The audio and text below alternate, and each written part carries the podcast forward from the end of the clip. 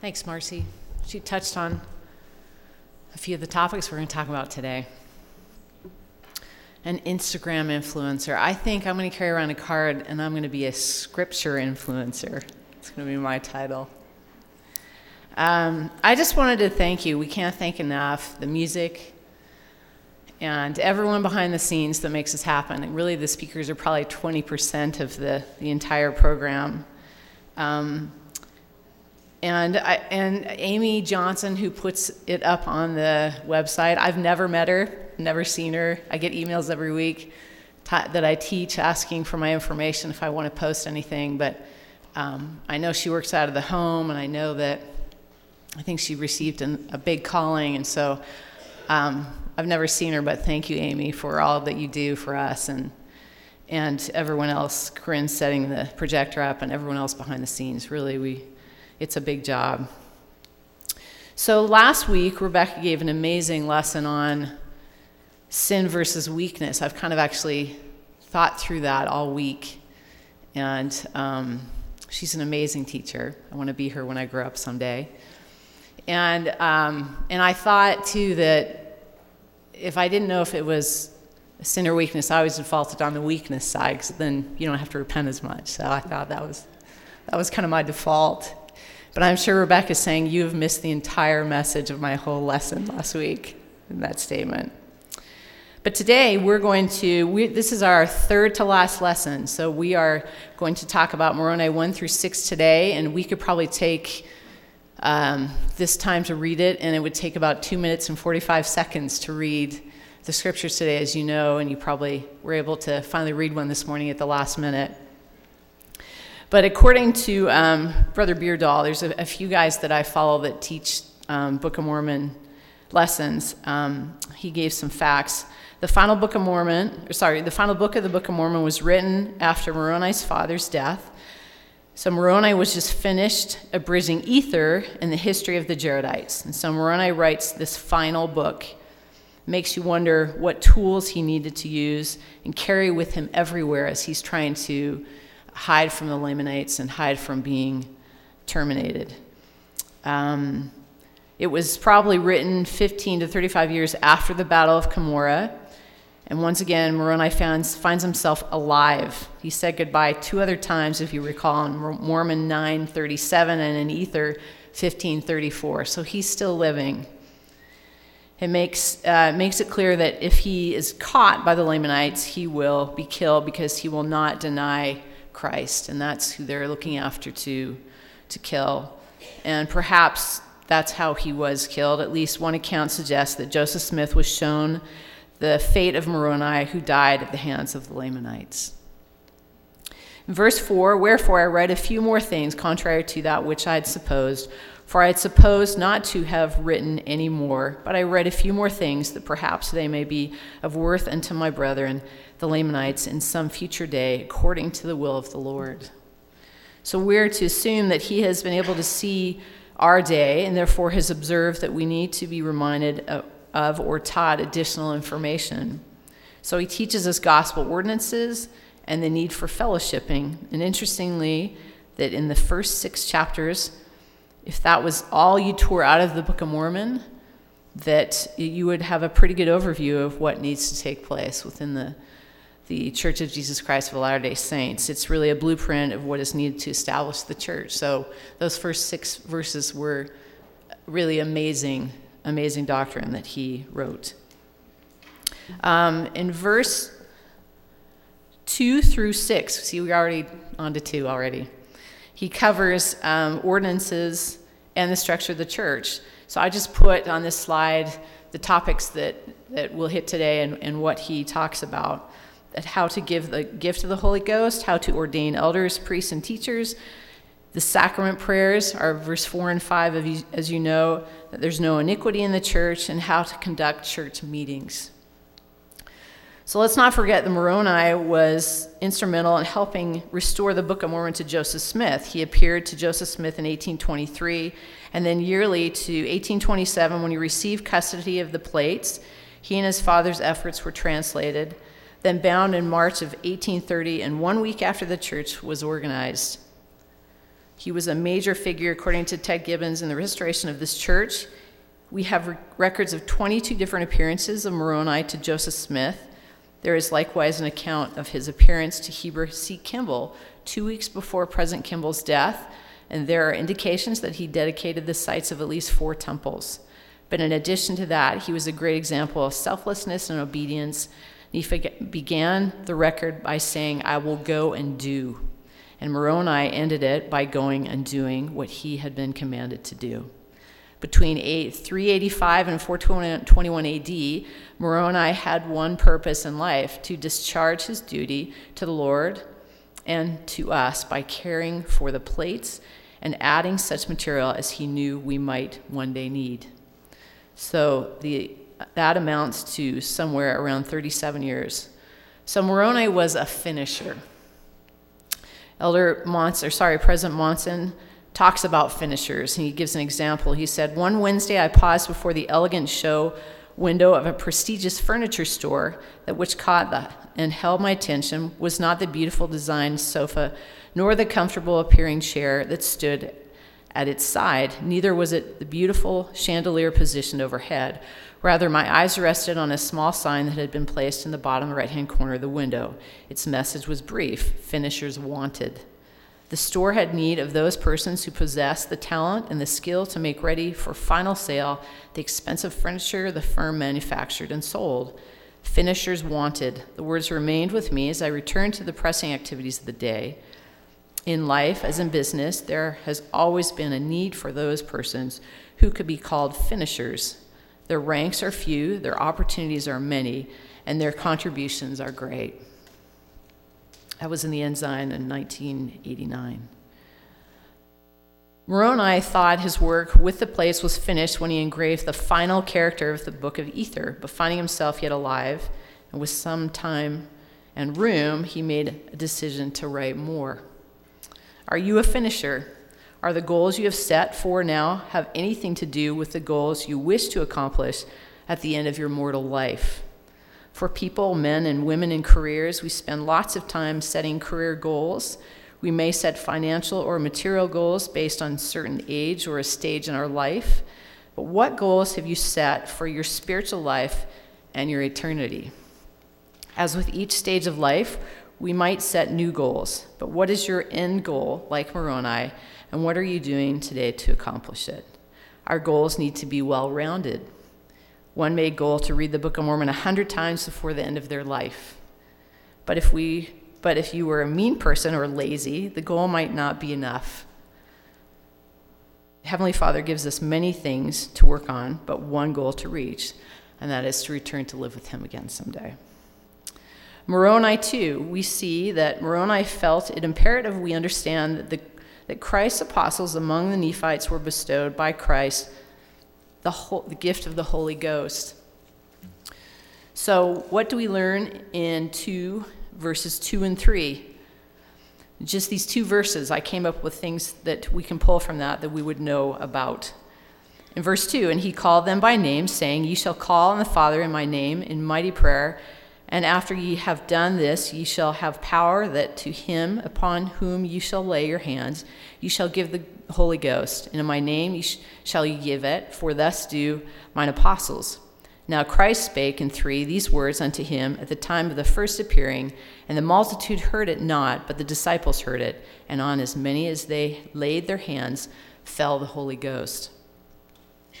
So here are some things that I learned from just verses 2 and 3 that Jesus lives, that he appeared to the disciples, that Christ has a Father. The, the way to communicate to him is through prayer, that Jesus loved us so much that he gave power, and that power is the Holy Ghost. And as Christ did, so shall his disciples have power to lay their hands on others to give them the Holy Ghost. The righteous are rewarded, and not everyone will hear should they not have the desire to accept the word of Christ. In Moroni 3, how do we ordain priests and teachers? By the laying on of hands. An example of an ordinance done this way in all of these years since Christ's time. In verse 2, after they had prayed unto the Father in the name of Christ, they laid their hands upon them and said, in 3, In the name of Jesus Christ, I ordain you to be a priest, or if you be a teacher, I ordain you to be a teacher, to preach repentance and remission of sins through Jesus Christ by the endurance of faith on his name to the end. And for and after this manner did they ordain priests and teachers according to the gifts and callings of God unto men, and they ordained them by the power of the Holy Ghost, which was in them. So it brings us to the sacrament prayers. So interestingly, that something that we use every week that he didn't think to let us know about the first two times that he thought he would die, and that he's he's now giving this the sacrament prayers now. No, really, no one really knows why, but it's interesting at this time, isn't it? I mean, really, it's such an important thing.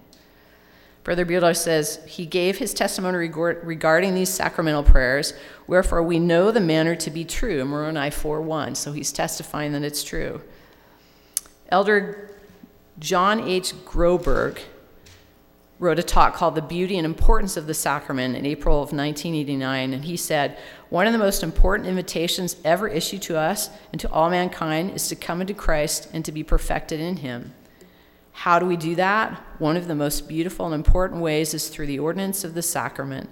The Lord instituted the sacrament as we know it today during that what we commonly call the Last Supper.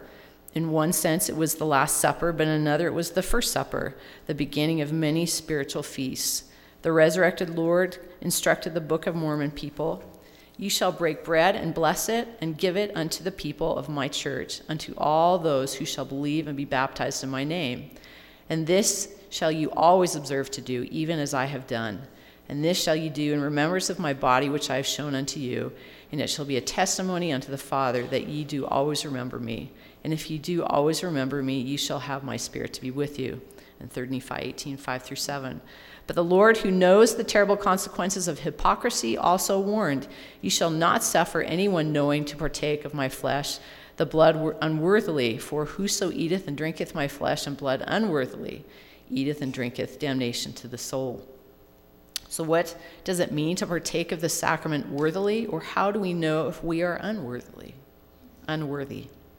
If we desire to improve, which is to repent, and are not under priesthood restriction, then, in my opinion, this is Brother Groberg talking, have no intention of following the guidance of the Spirit, we must ask, are the worthy, are we worthy to partake, or are we making a mockery of the very purpose of the sacrament, which is to act as a catalyst for personal repentance and improvement? If we remember the Savior and all he has done and will do for us, we will improve our actions and thus come closer to Him, which keeps us on the road to eternal life.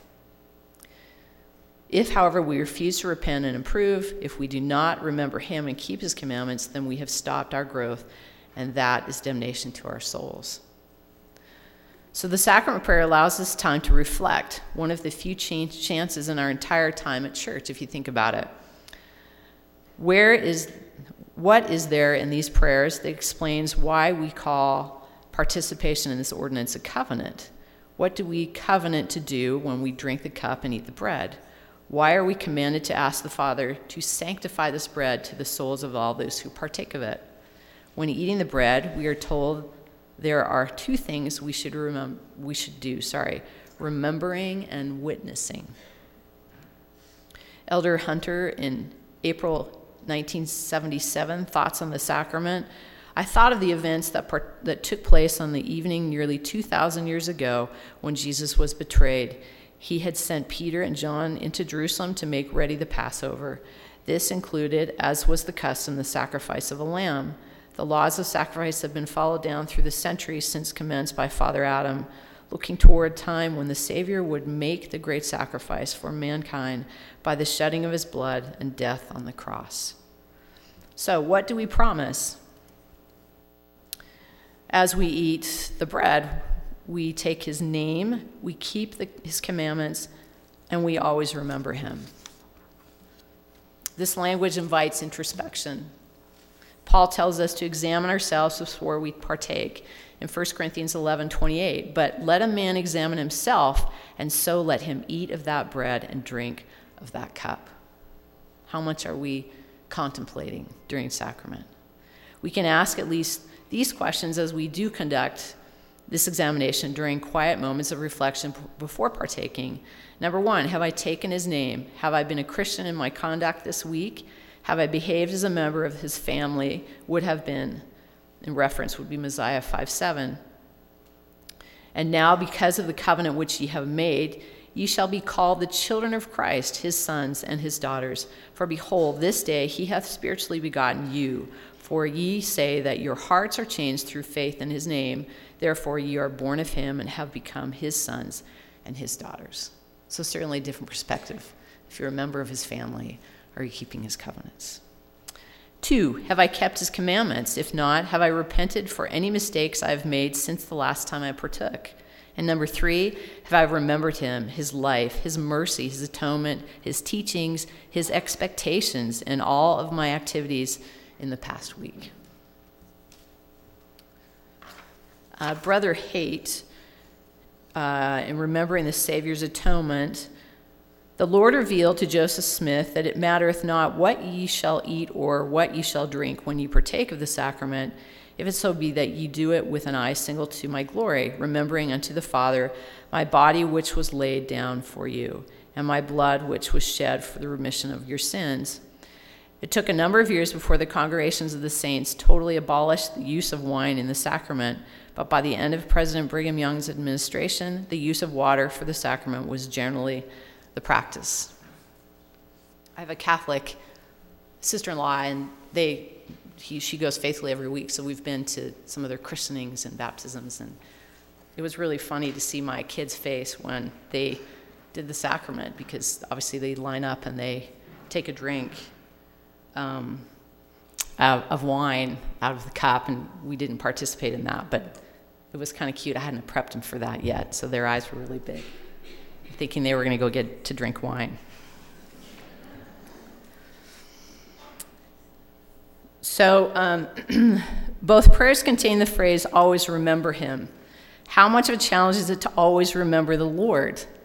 Recall in 3 Nephi 1, prior to the birth of the Savior, a plan had been made to slay the righteous. But Nephi prayed and was told that the sign regarding the Lord's birth would be given.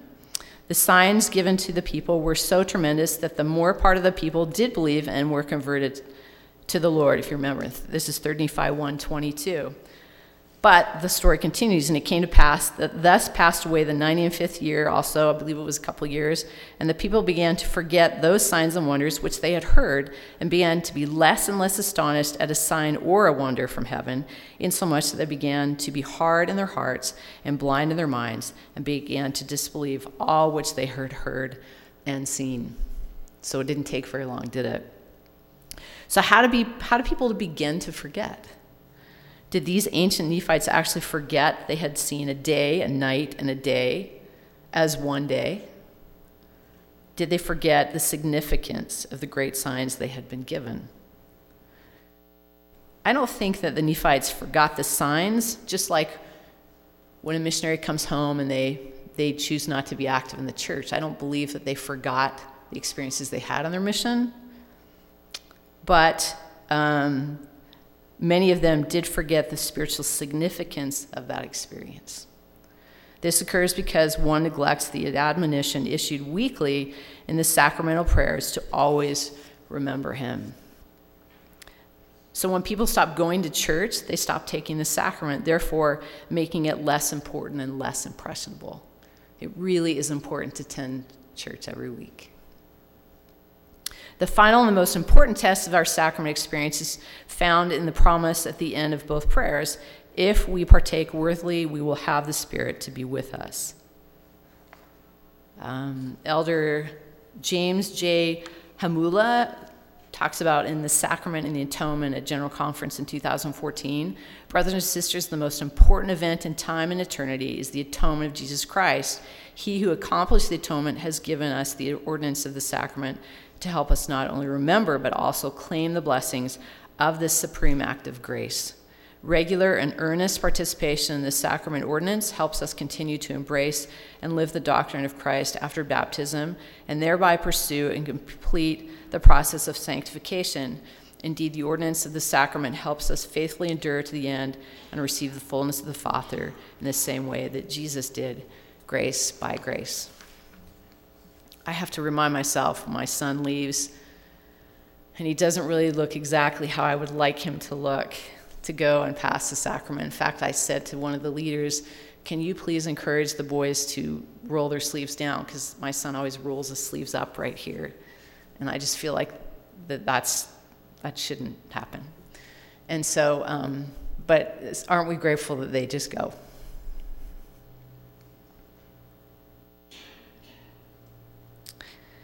So in six, we're already to six. Moroni explains the requirements for church members and the need for keeping records and fellowshipping. Moroni gives an excellent explanation of the necessary preparation for baptism in Moroni 1, sorry, 6, 1 through 3. And I wanted to read Doctrine and Covenants 2037, which actually gives similar qualifications.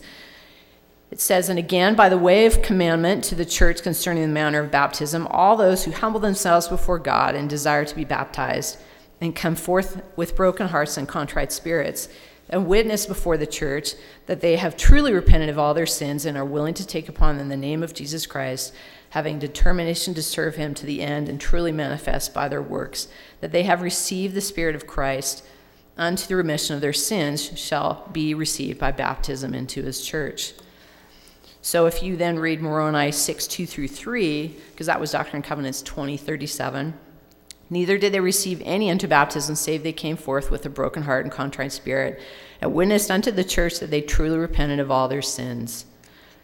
And none were received unto baptism, save they took upon them the name of Christ, having a determination to serve him to the end. So, requirements for baptism so I put the list together in a slide. Those baptized had to bring forth fruit to demonstrate that they were worthy. Two, that they baptized, those baptized needed to have a broken heart and a contrite spirit. Three, that they needed to witness the church that they had indeed repented of all their sins. Pardon me. Four, that they were expected to take upon them the name of Christ. And five, they should have a determination to serve him to the end in 6 chapter 6 verse 4 we talk about nourishing new members. So again we're talking on lots of subjects but this really is the organization of the church. And after they had been received unto baptism they were wrought upon and cleansed by the power of the holy ghost and they were numbered among the people of the church of christ. And their names were taken that they might be remembered and nourished by the good word of god to keep them in the right way to keep them continually watchful unto prayer relying alone on the merits of christ who is the author and the finisher of their faith. So, what does it mean to nourish the new members of the church of Jesus Christ of Latter day Saints? The words nourish and new all seem like they go together. A new baby requires care and nourishment for it to survive, just like a small little plant does. We need to nourish it so it won't wither. A new employee needs attention and constant instruction in order to master their new job. President Gordon B. Hinckley said, with the ever increasing number of converts, we must make an increasingly substantial effort to assist them as they find their way. Every one of them needs three things a friend, a responsibility, and nurturing with the good word of God. So think about those of you that have been born and raised in the church, and how have you been fellowshipped? It doesn't really sound like you need to be. But I think that we do. Did you need it and why? And are you doing these things in your ward to other people that may have been raised in the church but also need nourishing and fellowshipping? I think the church was, has changed its focus a little bit from nourishing its church with the new program, um, Come Follow Me, and where we're, we're encouraged to nourish at home, are we not? President Hinckley says the greatest tragedy in the church is the loss of those who join the church and then fall away. With very few exceptions, it need not happen. I'm convinced that almost virtually, or sorry, universally, those who are baptized by the missionaries have been taught sufficiently to have received knowledge and testimony sufficiently to warrant their baptism. But it is not an easy thing to make the transition incident to join this church. It means cutting old ties. It means leaving friends. It may mean setting aside cherished beliefs. It may require a change of habits and a suppression of appetites. In so many cases, it means loneliness and even fear of the unknown. There must be nurturing and strengthening during this difficult season of a convert's life. A tremendous price has been paid for this presence, his presence in the church, the long efforts of the missionaries and the cost of their service, the separation from old relationships, and the trauma associated with this makes it imperative that these precious souls be welcomed, reassured, helped in their times of weakness, praised for what they do, given responsibility under which they may grow strong, and encouraged and thanked for all they do. So President Hinckley's pretty passionate about that. I had a discussion with my husband the other night, and he actually gave me a, a pretty good example of an experience on his mission about fellowshipping. Certainly, as missionaries, we're encouraged to baptize, and that's kind of those are the numbers that we are having to turn in each week to our district leaders and our zone leaders. But um, Cynthia will like the story because it's from Ireland. But my husband served in north and south of Ireland, and he, he was transferred from the south to the north to a town called um, Portadown. And he had a greenie, and there were two other missionaries that came up into this area. And they had a massive chapel like this one, and at one time, there were three or 400 members in this chapel, and they had 25. And so for three months, my husband said they tracked it and they knocked on doors, and there were about three major cities within the area. And if you know Ireland, you know there's lots of uh, rural landscape. So they proceeded, and they hadn't. They had literally no success. They could not even get in the door to teach people. And so um, they and the other two elders decided they were going to reactivate, that they were going to go out and find these people. And when he left, that they increased the membership to 90 members. And it's hard, too, as a missionary, if you're bringing someone to a ward when there's not very many people there, and certainly the infrastructure is not there to help them um, embrace the new members when the newer members that are in the, the uh, church um, don't have a strong testimony. So clearly fellowship being so important. I think that the LDS Church does an amazing job of setting up an organization, sometimes depending on your stage of life, sometimes not, to get people involved. Think of the hundreds of thousands of churches that have been attempted to be organized. Some will lure you in to create large shows and productions. I saw a lot of that in the South when I lived in Oklahoma. I mean, they were amazing. Um, hundreds of thousands of people in these giant auditoriums. But others are small congregations that were converted on certain principles. But how can they last? Many go financially broke. Others have no youth programs or any way of sustaining their membership. But I absolutely love when I go to the temple. I love seeing all those cute senior missionaries, some young. They do such a wonderful job of making things run smoothly. And I know people that work in the temple say you have no idea behind the scenes what goes on, but we don't see that. Um, if you ask any volunteer in any organization, it's a logistic nightmare, literally, to organize volunteers um, with their schedules, different needs, and personalities, and they do it also well. But the infrastructure of the church is second to none when it comes to helping people participate in the Lord's plan and feeling needed. In addition to that, helping people realize talents they never had, or sharing those with people who need it or otherwise would never have known. Is Betsy Nagel here? I asked, oh, come on up, Betsy. I asked Betsy, I remember, um, Betsy will tell you how long she's had her calling, but I remember um, several months ago her letting me know, Betsy's in my ward here in the first ward, and she told me about her new calling. And um, I thought, wow, that's overwhelming. But I thought it was an excellent example of how um, we as volunteers are kind of thrown into things. And, and we do it and we do it well. And, um, and the experiences we have with other volunteers is obviously something that we'll never forget. So, Betsy, if you want to come talk about your new your. I'm one of those old people I think I'm one of those old people she likes to see at the temple. Um, Kelly asked me to talk about my responsibilities as a shift coordinator at the temple. It's one of those invisible assignments that if you do it well, nobody notices. Things just go smoothly. But if you don't do it well, everyone notices because things kind of fall apart. Um, I am one of 15 uh, female shift coordinators Um, and I manage the Thursday afternoon and evening shifts at the temple. Uh, my responsibilities are to schedule my five assistants and 70 ordinance worker women uh, during that shift. Typically, it's a two to three year assignment. Mine won't be that long because of the closing of the temple uh, at the end of this year. I admit that I was not thrilled when I was asked to do this. I have worked at the temple long enough to know that it was a big job. I didn't know how big it was. Um, my predecessor told me that it would take about 20 hours a week at home to do the scheduling, and then I'm at the temple on Thursdays between 8 to 10 hours, depending on the day. Um, she assured me that I would love doing it and that I would feel great blessings.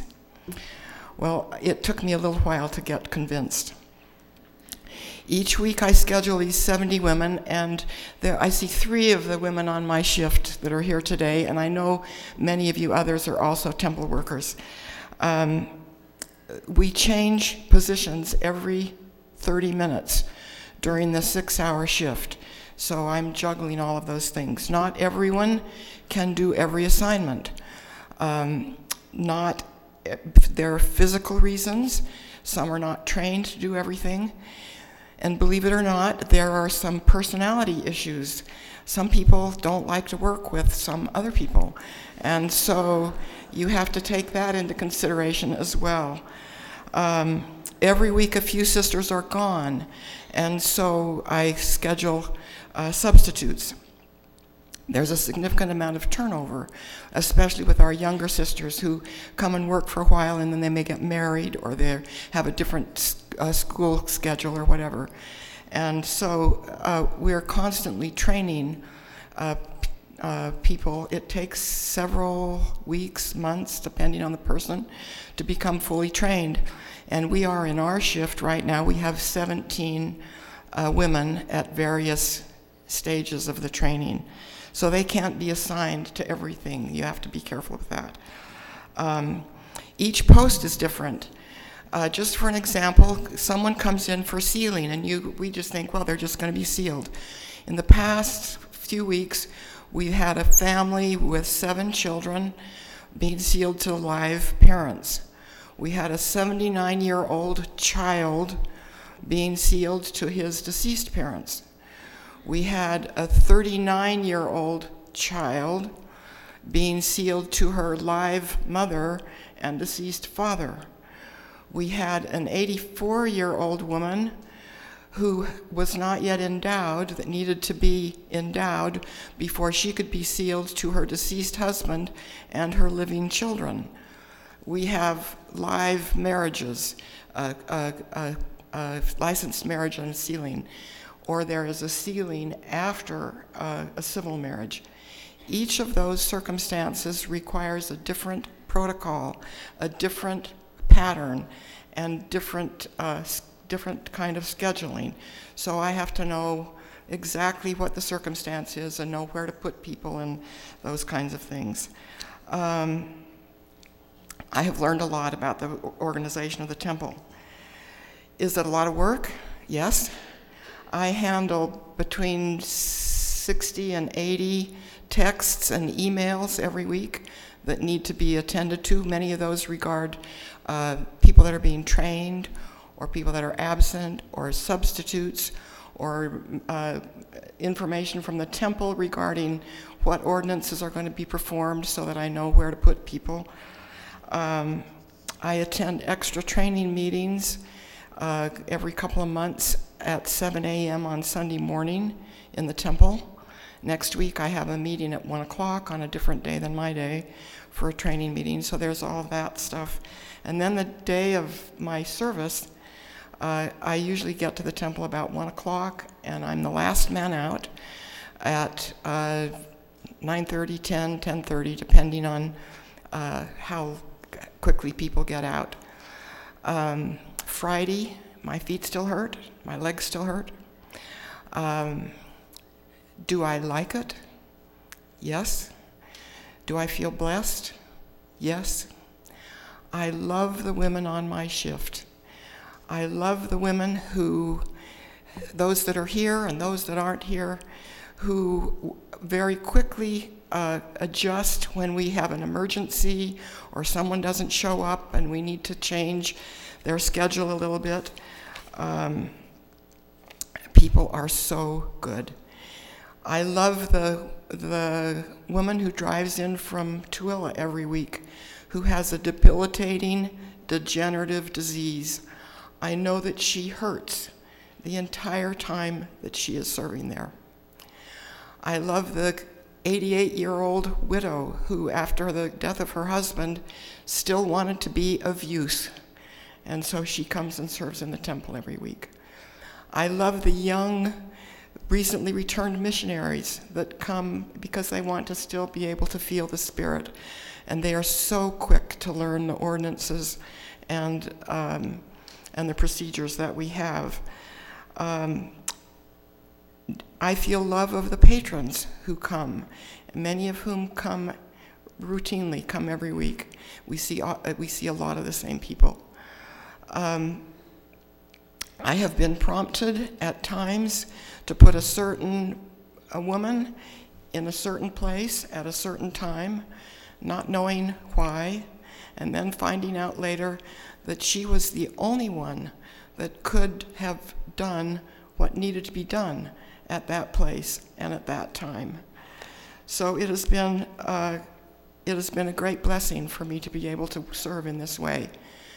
So next time you come to the temple and you see someone at the front saying, This way, sister, please take locker G21. Um, would you move over five seats, please? Um, don't think that it's just someone that's looking for a day job.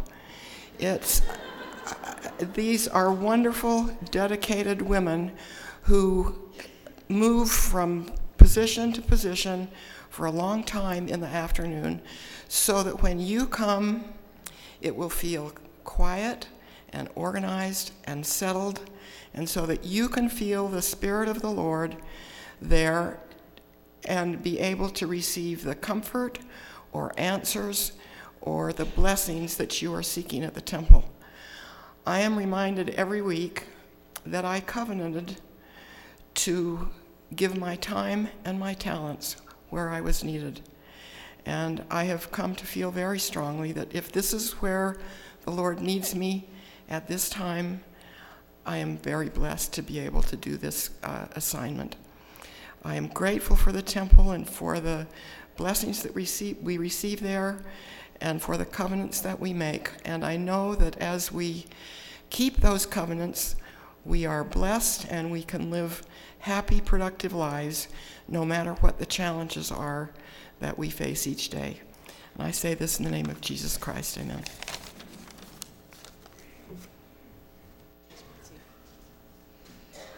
Thanks, Betsy.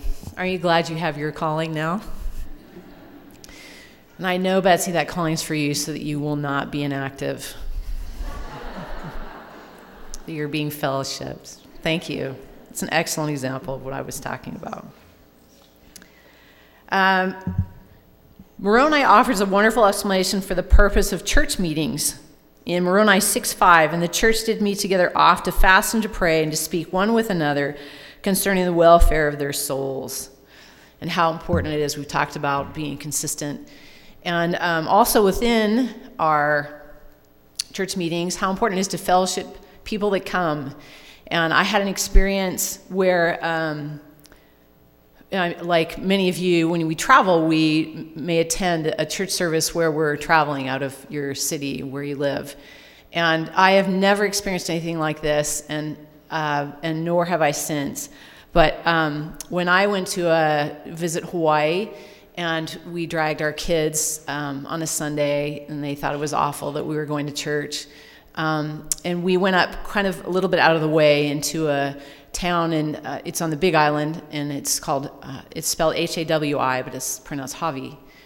And we attended their ward, and at the end of each sacrament service, they have all the visitors that, that were there, which there were probably only uh, six or seven of us, come up and stand up here um, at the podium and then they sing this song in Hawaiian to us. And I was such a bawl baby, I could not pull it together. But one of the amazing things it was is that the men take a, these one of these crocheted homemade leis and kiss you on each each cheek and give you a lei. And then there was a woman that kisses all the men and does the same thing to each of the visitors. And i have kept these. I am i got so emotional. These are the cutest things they're all different sizes and can you imagine these cute hawaiian women i don't know if they do it on a monthly basis or a yearly basis crocheting and making these leis and welcoming, welcoming visitors to each of their sacrament meetings that they attend. And um, while I'm no good pronouncer of Hawaiian, the Hawaiian language, I will read the Farewell to Thee is the title of the song. And it says, Proudly swept the rain by the cliffs as it as on it glided through the trees, still following ever the liko, the ahii lehua of the vale. Farewell to thee, farewell to thee, thou charming one who dwells in shadows and shaded boughs. One fond embrace ere I depart until we meet again. Thus sweet memories come back to me, bringing fresh remembrance of the past. Dearest one, yes, thou art mine own. From thee true love shall ne'er part. I have seen and watched thy loveliness, thou, thou sweet rose of Maunawili and, t- and tis there the birds oft love to dwell and sip the honey from thy lips. So, um, really, fellowshipping's just taken to the next level here. It was lovely. That looks like an Instagram picture. We probably fraught where we were going to take the picture before we took the picture. So, don't think it was an easy day on Sunday.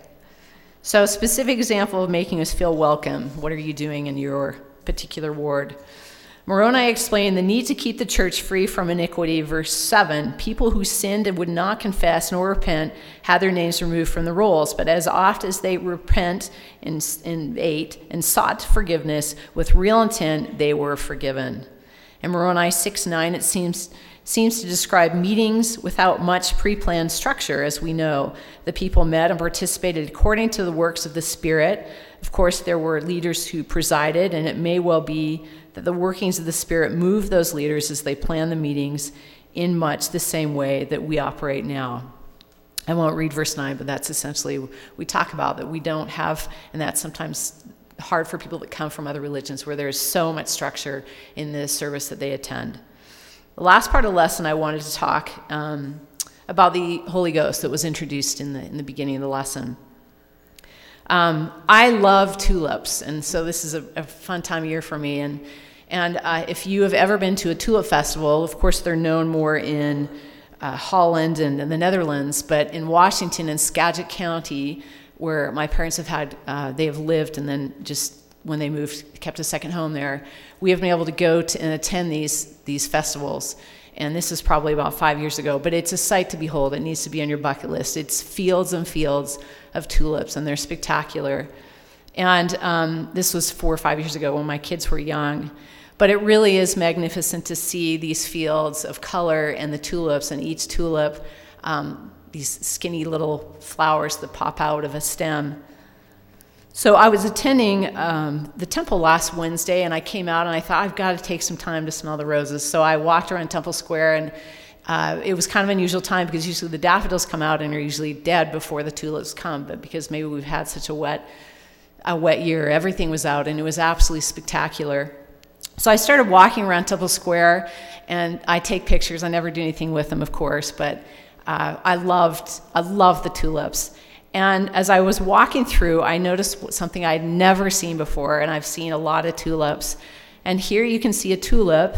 This has a stem, but at the top are two flowers. And I had never seen that before. And I was, I thought, I was struck when I saw it, and I thought it was almost like a four leaf clover. I sat and I looked at it for a, few minutes, and I proceeded to walk around and try to find another like it because I thought, well, maybe, maybe I just haven't noticed that before, but I couldn't find one. It was beautiful, it was so unique, delicate, and not weak, but strong and healthy, even though there was one stem supporting two flowers. Here it is from all sides. As you can see, it almost barely breaks off at the top. So I wanted to speak and relate this flower a little bit. Both flowers perfectly stretched out with no obstruction from the other. They couldn't be any closer, unique like you and me. The Holy Ghost does not give the same guidance to everyone. We can be as close to the Holy Ghost as we choose to be without causing any physical disturbance upon us, but the Holy Ghost is close. The intent of the Holy Ghost is to warn us, comfort us, and provide feelings to help us with us to know truth. The Holy Ghost is very close, strong, supportive, beautiful, and always there based on our righteousness and desire. We also know that we can receive answers through other people. And um, I, we're raising our first teenager. I know you people probably have millions of teenagers, but we just have our first. And um, we're learning that we're dumb and they're really smart. and so it's really hard to give advice. And we've actually had a hard time giving our child advice since he was four, so we're not, this is really nothing new. But um, I guess the Lord needed him to hear. We, um, we were playing tennis in St. George. I travel around with Jake a little bit to play tennis tournaments, and we were in St. George and, and we were hitting and we were taking a break and there was two gentlemen on the other side of us hitting and, and so we started talking as we were taking a water break and, and um, at the very end of the discussion one of them said um, i want to give you two pieces of advice turns to my son it was an older gentleman he said first of all you have to have tennis you have to have fun if it, do, if it stops being fun, don't do it. And the second is that you need to follow the advice of your mother. And I swear Jake thinks I pay people to say this. because then two weeks later, we were in Vegas. And we were at another tournament. And we were in Barnes and Noble because Jake reads really fast and he goes through books, and then we just fight because he can't watch TV and play video games. So we were in Barnes and Noble trying to find him something good to read, and as we were leaving, we were walking through the first set of doors. You know, in Barnes and Noble, there's kind of two sets of doors. And so there was a gentleman coming in his 60s through the other door, and he held the door for us to walk out. And this random man says to Jake, Are you getting good grades? And he looked at Jake, and Jake kind of looked at me like, Why is this guy asking me this? And I said, Yeah, he does, he does pretty well. And he said, Are you listening to your mother? And Jake just looked at me like, Are you kidding me? What are you doing? You're paying everyone to come and tell me this. And he said, Because you, I hope you always listen to your mother because she won't steer you wrong. And he just left. He just walked in the building. And I thought, you know, in about 15 years, I'm going to do that to every mother and son I see. I'm going to be that nutcase that the, all the teenage boys are going to say, oh my gosh, there's that weird lady that tells you to listen to your mother. Do not make eye contact. In my life, the Holy Ghost has been the single factor for my conversion to the LDS faith. When I was 18 years old, after being activity uh, involved in activities in mutual and young men, or sorry, young women and young men, mutual activities, and being fellowshipped by Laurel classes and church leaders in Tulsa, Oklahoma, I couldn't help but feel the Spirit during class, in sacrament, and in bishop interviews. I wasn't, it wasn't until years later, sitting at a farewell for one of the laurels in my class, that I learned that the week that I had knelt down to ask if the teachings of the Church of Jesus Christ of Latter day Saints were true, my whole laurels class and leader had fasted for me. It was this experience that inspired this friend to serve a mission. I could not deny the feeling of the Holy Ghost, so I was baptized at 18, and I had not read the Book of Mormon in its entirety at age 22, I had an experience, um, again influenced by the Holy Ghost, and it was about serving a mission. And I had absolutely no intention of serving a mission. But while driving through southern Alberta, leaving Calgary after spending three or four days visiting family and college friends, the Holy Ghost gave me the impression to stop at a grave site out in the middle of nowhere that I had just passed. So I turned around and I came back and I parked at the gravesite and I walked directly to the tombstone of my great grandmother, who I had never, I had never seen before. I had known my grandma, great grandmother a few years before she passed away, but it was there on her tombstone the answer to my lingering question about serving a mission. So I, I remember in a previous lesson that I'd expressed what a wonderful experience I'd had in the MTC. And certainly the food was awesome, and the sleeping accommodations with plush feather beds and comforters were a welcome relief at the end of the day to fall into. You know, I can't get past without doing some sarcasm. Um, but what I was most impressed was the feeling of the Spirit. We read from the scriptures and role played every day to familiarize ourselves with how to teach people about the gospel.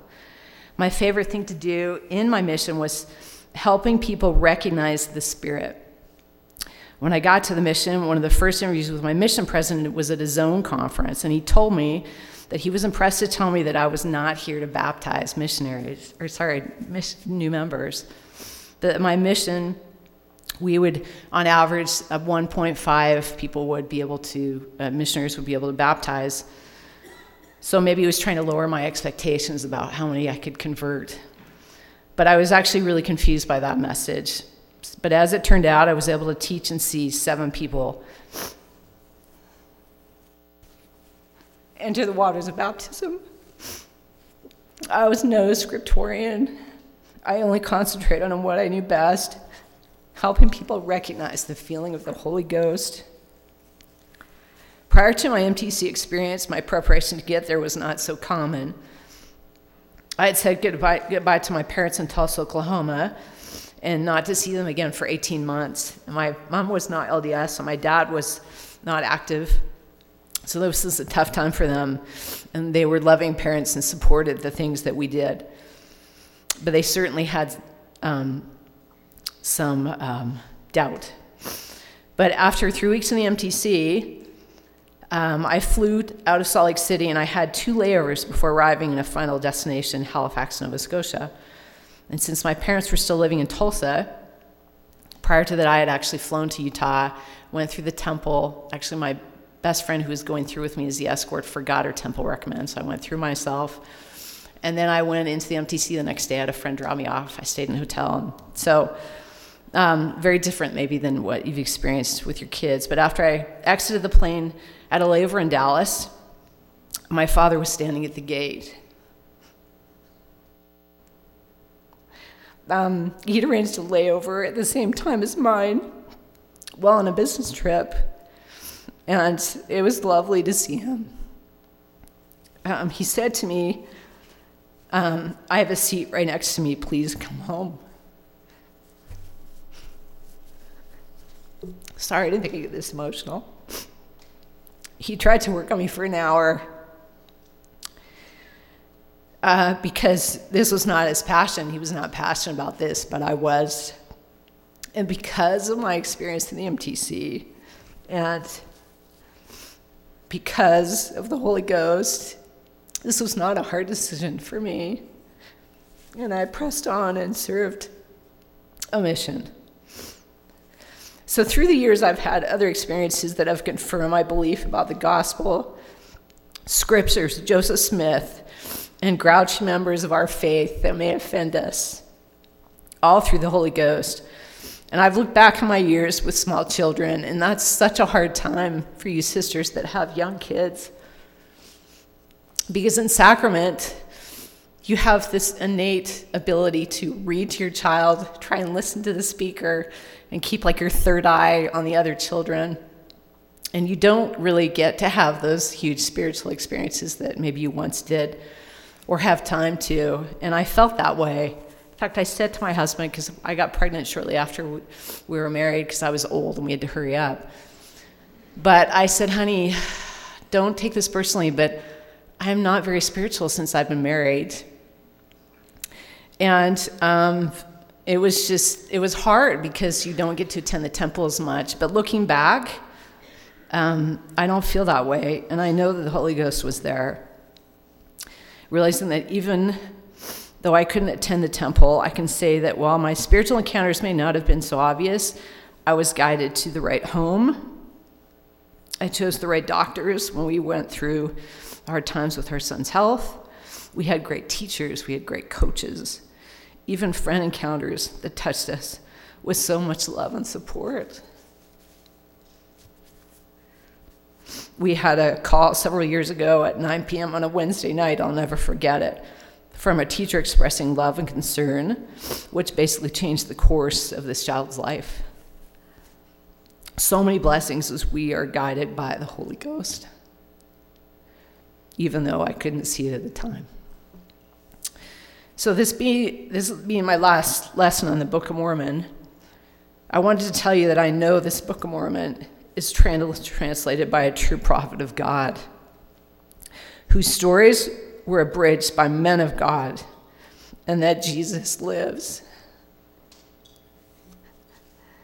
The first summer before my lesson, and last summer, I have never had more questions of doubt about our faith than I did then.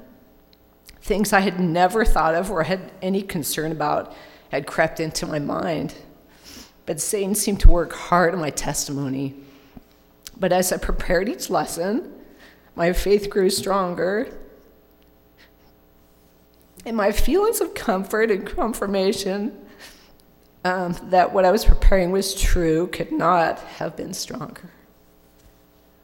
I've enjoyed my association with you sisters while teaching immensely. I get so emotional because there are so many sisters going through tremendous challenges who have shared those with me and emailed me about it. And you have strengthened my faith. Rebecca's lesson, when she taught about because of him and asked for you sisters to come in and give your thoughts on that, was truly one of my favorite lessons. There are so many sisters in here that have such great faith. So I just wanted to read a couple of scriptures about the Holy Ghost in John 14, 26. But the Comforter, which is the Holy Ghost, whom the Father will send in my name, he shall teach you all things and bring all things to your remembrance, whatsoever I have said unto you. I have several, but I'll read this last one in 1 Nephi 10 17. And it came to pass after I, Nephi, having heard all the words of my father concerning the things which he saw in a vision, and also the things which he spoke by the power of the Holy Ghost, which power he received by faith on the Son of God. And the Son of God was the Messiah who should come. I, Nephi, was desirous also that I might see and hear and know of these things by the power of the Holy Ghost, which is the gift of God unto all those who diligently seek him, as well in times of old as in times that he should manifest himself unto the children of men. And I say these things in the name of Jesus Christ, amen.